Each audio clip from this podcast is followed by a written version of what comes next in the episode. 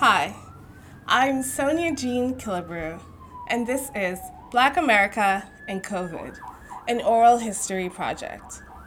I started this project during Black History Month of 2022 because I wanted to provide a platform for Black Americans to share their stories about living, working, and or going to school during the COVID-19 pandemic.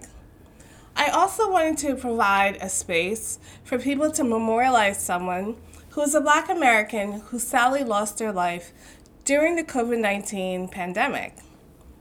I was inspired by the work of Zora Neale Hurston, author and anthropologist, to record the experiences of Black Americans in their own voices.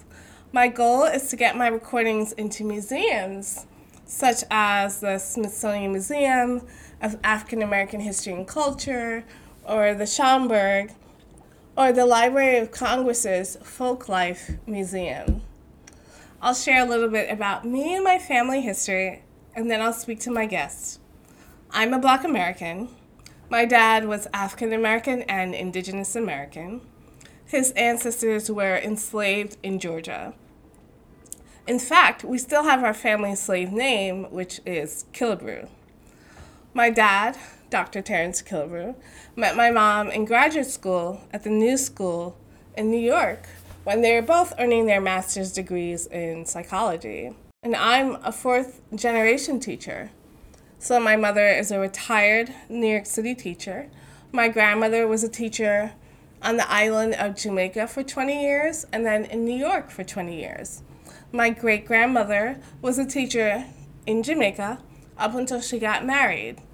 She was the daughter of an Irish woman and a black man. She stopped working after she got married because it wasn't considered respectable for a married woman to continue working in the late 1800s. And ironically, my mother began teaching long after she got married in the late 1900s. So, without further ado, I am excited to speak with my guest today. My name is Kia Barbee. I am live in Queens and I am from Queens, born and raised. And do you identify as Black or African American, or how do you identify? I kind of identify as Black. Mm. So. And what would you like to share about your ancestry? Um, on my maternal side, I do know that my great great grandmother was a slave, mm-hmm. and um, my grandmother, um, her dad, I think was Native American. I'm I'm not sure what tribe or anything. So on, on both sides of my family, um, I have scenarios like that. My paternal side, great great grandmother was uh, uh, a full blown Choctaw Indian oh, wow. from that tribe. Oh, that's amazing. It's pretty interesting. Thank you. Yeah, that's I don't know any any other anything else about them except that. No, thank you. And I'm interested to hear what you would like to share about your time living or working or going to school during the pandemic. I just ask that people generally start in 2020 towards the beginning and then take us through 2021 to the present day. Okay. Um, so March 2020, I was considering um, leaving the job that I had because I was not happy with it. Um, but when the pandemic hit, I was really grateful to have that job because there were a lot of people who weren't fortunate enough to, you know, be employed or still be employed or work from home. So I was able to work from home um, from March when when the shutdown began through the summer. So from March to August, I was working strictly from home, and then part time from home. After um, going into going into 2021, March of 2021. What was it like So transitioning, sorry, to working at home? Was it a hard transition or easy? I loved it. I thought it was I thought it was great um, because I felt that I felt secure that I was you know still have an income and I didn't have to go out you know and, and transport to work. Um, you know this is you know mind you this was before vaccinations you know because vaccinations didn't come along until early 2021. So I felt safe and secure. But what started to happen is that because you are at home, um, you're easily distracted, and they they give you more work. so I had a lot more um, work responsibilities than I would normally have if I was in person. Did you find you were working longer days also? I I felt like I did was doing more because I had the luxury of some of the work was it wasn't time it wasn't restricted to a do within a work day. So I found myself just kind of doing it whenever, and I had to really train myself to work between the hours of eight and four. Those were my work hours, and, and, and stick to it. You know, because um, as a creative person, I'm also I'm uh, an artist, you know, storyteller and producer. Um, it would start into cut into the time that I was reserved for that. I had to just be really strict with um, separating work, personal, and creative, so it wasn't all blended into the day. Wow. And did you, so then you said you, in August, is that when you went back to a hybrid version? Yeah, it was it was kind of a hybrid, and initially, because the the type of work I was work I was working with uh, individuals um, with adults with uh, intellectual disability. Mm, So the I was like a manager for them, um, this company, and all of the employees had the option of work going into the building to work, but the population we work with they they stick strictly was still Zoom. So it was um, actually during that hybrid time was lovely because it you were back in the office and it was easier to separate um, your work hours from anything else you did outside of work because you didn't have um, the population you normally do. So it was very stress free. mm, To very stress free. Um, so It's amazing. And during that time, were you going grocery shopping or ordering groceries? no, I didn't order groceries, and mostly because I didn't trust who was delivering my food. You know, who was touching my food. Mhm. so I definitely not. I, I still went out grocery shopping. Oh, Took off caution. Yeah, I still went out, but um, grocery shopping. But I I tried to do it, and it was not a lot of people. Like I wouldn't do it on the weekends. I would do it, and there would hardly be anybody in the store. So that was the thing about working from home is because I could run out real quick. I could pretty much go whenever. Mm, It wasn't uh, like oh I have to wait like I'm doing now. I pretty much do everything after 4 p.m. But when you're working from home, you can, you know, sneak in things like going to the grocery store during uh, times where it's slower. There's not going to be a lot of individuals, and grocery. I know a lot of people were wearing masks to this. Were you wearing masks or like gloves to go grocery shopping? I did. I wore a mask and gloves. Oh, you did. When, yeah, during uh, yeah, in the beginning, I was wearing gloves. Yeah. And then in 2021, did you continue to work a hybrid schedule?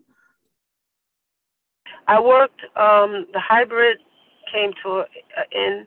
I would say um, came to an end. When did it come to? It actually came to an end um, in April. April of that year. That it, was, it was completely came to an end during that time. Mm-hmm. Oh, and that wow. was after the first vaccination. Once they once the vaccines started coming around, I think a lot of employees were requiring people to come back in person. Mm. That's right. Around was it March or February 2021? I can't I remember. The, the I got my first vaccination. I want to say either was January or February of 2021. Mm-hmm. I know a lot of people were on the fence about whether or not to take it. Like, were you excited to take it, or did you just read a lot about it online before you, you got it? Or how did you feel about it? Yeah, I was a little apprehensive. Um, I have an older brother who is an executive. He was at the time an executive at uh, an HR at um, Spectrum Health. So he, um, I relied on his insight into which vaccine vaccine um, was just more tested, and he said uh, Moderna. So that's the one that I chose, and thank mm-hmm. God my job that was that's what they were offering. So once I know that that was the one they were offering, I decided to go ahead and take it. Oh, that's good to hear. You had someone in your family who's able to give you information. Uh-huh. And so fast forward to through 2021, you were working in person. How did you feel about the commute? Like, did you miss working from home? Um, no, I, I, I, I missed. At that time, I didn't miss it because there were some. The situation I was having in my home was was becoming um, just unbearable. So it was good to not have to be in the house. Mm-hmm. But also, I just, you know, was ready to come back in, um, just have that separation from from home. Mm-hmm. Yeah, a lot of I felt like a lot of people felt that way, like they needed to get out of the house to go to work and not bring work home with them. And then yeah, well, the job that I have, I never bring work home, but you know, it's it's, it's kind of you you're bringing it home when you're you're working from home, right? So to speak. and and I'm also asking people if they sadly lost someone during the pandemic, even if it wasn't to COVID, would you like to share a memory about them? I did know people who passed away during that time, um, including one of my coworkers. Oh. That passed away. One of the co uh, our coworkers passed away. But the closest person to it, to, well, not that I was closest, but someone within my family, um, they were at in the hospital for another ailment. Um, and he was in the hospital for a long time, since from like February or uh, well, basically he went into the hospital like April, and he never came out. Mm. Uh, he passed away November 2020. I was told it wasn't COVID, what it was his ailment, but I believe that that it may have heightened it. Mm. Oh, I'm so sorry for your loss. Did they were they able to hold a funeral, or at that time were they not? Yeah, that that funeral was interesting because this was, you know, still before the the um vaccination, so um or at least they were still in development. So they there was a um restriction, uh capacity restriction. So they had to let people in in clusters. Mm. The funeral, and I know at the, during that time there were a lot of funerals that were being it was Zoom, and so was his. But um, I, you know, as being a family member, I went. Uh, that was interesting. Mm. That you know, I had to, um, have to go with it in clusters, and you know. Wow. Thank you. Thank you for sharing. I know it's not easy to talk about, so thank you. Um, and now, do you feel like now that it's June of 2022, do you feel like the pandemic is ending, or are you still wearing a mask to work? Uh, I still wear my mask. I, I feel like we're entering a time where it just we just have to. This is a new, this is a new flu, and I just feel like we're moving into a time where our bodies are becoming adjusted to this. Um, is it? Our Mm. bodies becoming adjusted to COVID. Yeah, that's what they're But saying. still, yeah, I don't think Yeah. that it's going away. I don't. I don't think that's going away. I just think that our bodies are are, are building up immunity to it. Its own Mhm. natural. You know, in addition, you know, these boosters. I, I'm still not 100 percent sure these boosters work because I myself I caught COVID this past January during that Omicron surge, and I had two vaccinations and a booster, Mm. and still caught COVID. So obviously, it's booster resistant, some strains of it. Yeah, I think a lot of us caught COVID after, even with the two vaccines and the booster. I did too. Yeah. How was mine? Was my case was kind of like a bad cold, except um, I had shortness of breath, like I couldn't really breathe. Like how how was yours? Um, yeah, it, it felt flu-like, and Mm. I had the night sweats, but uh, Oh. no shortness of breath. But I had the night sweat and just uber tired. Mm, Um, yeah. So, and. I was sick for two days. So I would say, you know, it's like it's kind of a catch twenty two. The, the boosters maybe they can they can help you.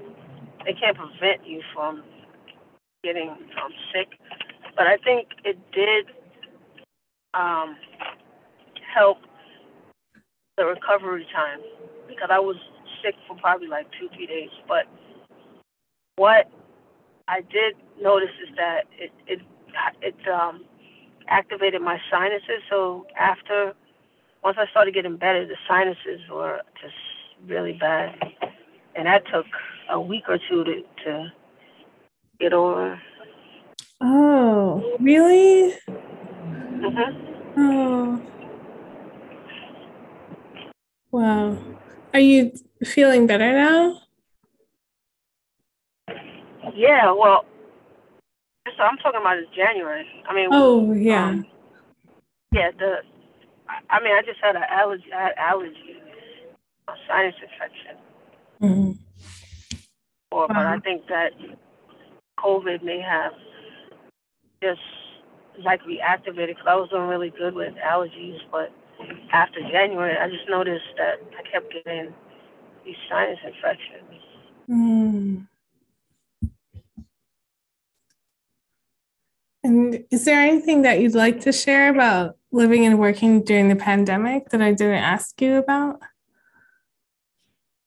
Um, it, uh, one thing is this taught it has taught me to appreciate the people in your life Mm. because it really was a scary time where you it was something new. Like I don't think, you know, something new that the last time they had something like this was, you know, 1800s or something. Right. None, I, nobody I know was alive then, so it's like it just was a little bit scary. Um, you know, not being able to spend time with loved ones. Um, just made you appreciate your family a little more. Oh. Because were you, yeah, we were isolated from our friends. Like, we eh, did you have like a quarantine crew, like a bubble of friends that you saw? Um, trying to think, who did I? I you know what? My crew was uh, my brother and one of our friends. Like we just kind of, we couldn't take anymore. We just congregated to his house and you know, have fun. Oh, oh, that's nice. What you got to socialize. Oh. Well, thank you, Kia. I really appreciate your time. I know you have a, a busy schedule, and congratulations on your your play production that you had recently. Oh, oh yeah, thank you. Yeah. And I look forward to um, gathering together once I reach out to museums, and ideally, there I'll have an event where all the people I've interviewed we can come together. And I, I just think it's really important that we all talk about what it was like, and just so people in the future will know what it was really like for Black people during this time. But, Yeah, that's yeah, mm. important. Thank you for listening to my conversation on this episode of Black America and COVID, an oral history project. If you enjoyed the episode, then please give it five stars wherever you listen to podcasts. The more five stars the podcast has, the more visible it is, the more access I have to people who would like to share their story living, working, and or going to school during the COVID-19 pandemic.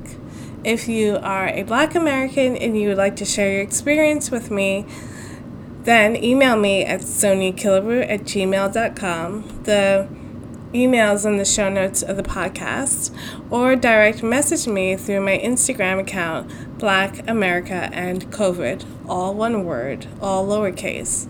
If you are a non Black American and you would like to memorialize the life of a Black American sadly lost during the COVID 19 pandemic, then email me as well. This episode was written, produced, and audio engineered by me, Sonia Jean Killebrew, podcast host and executive producer.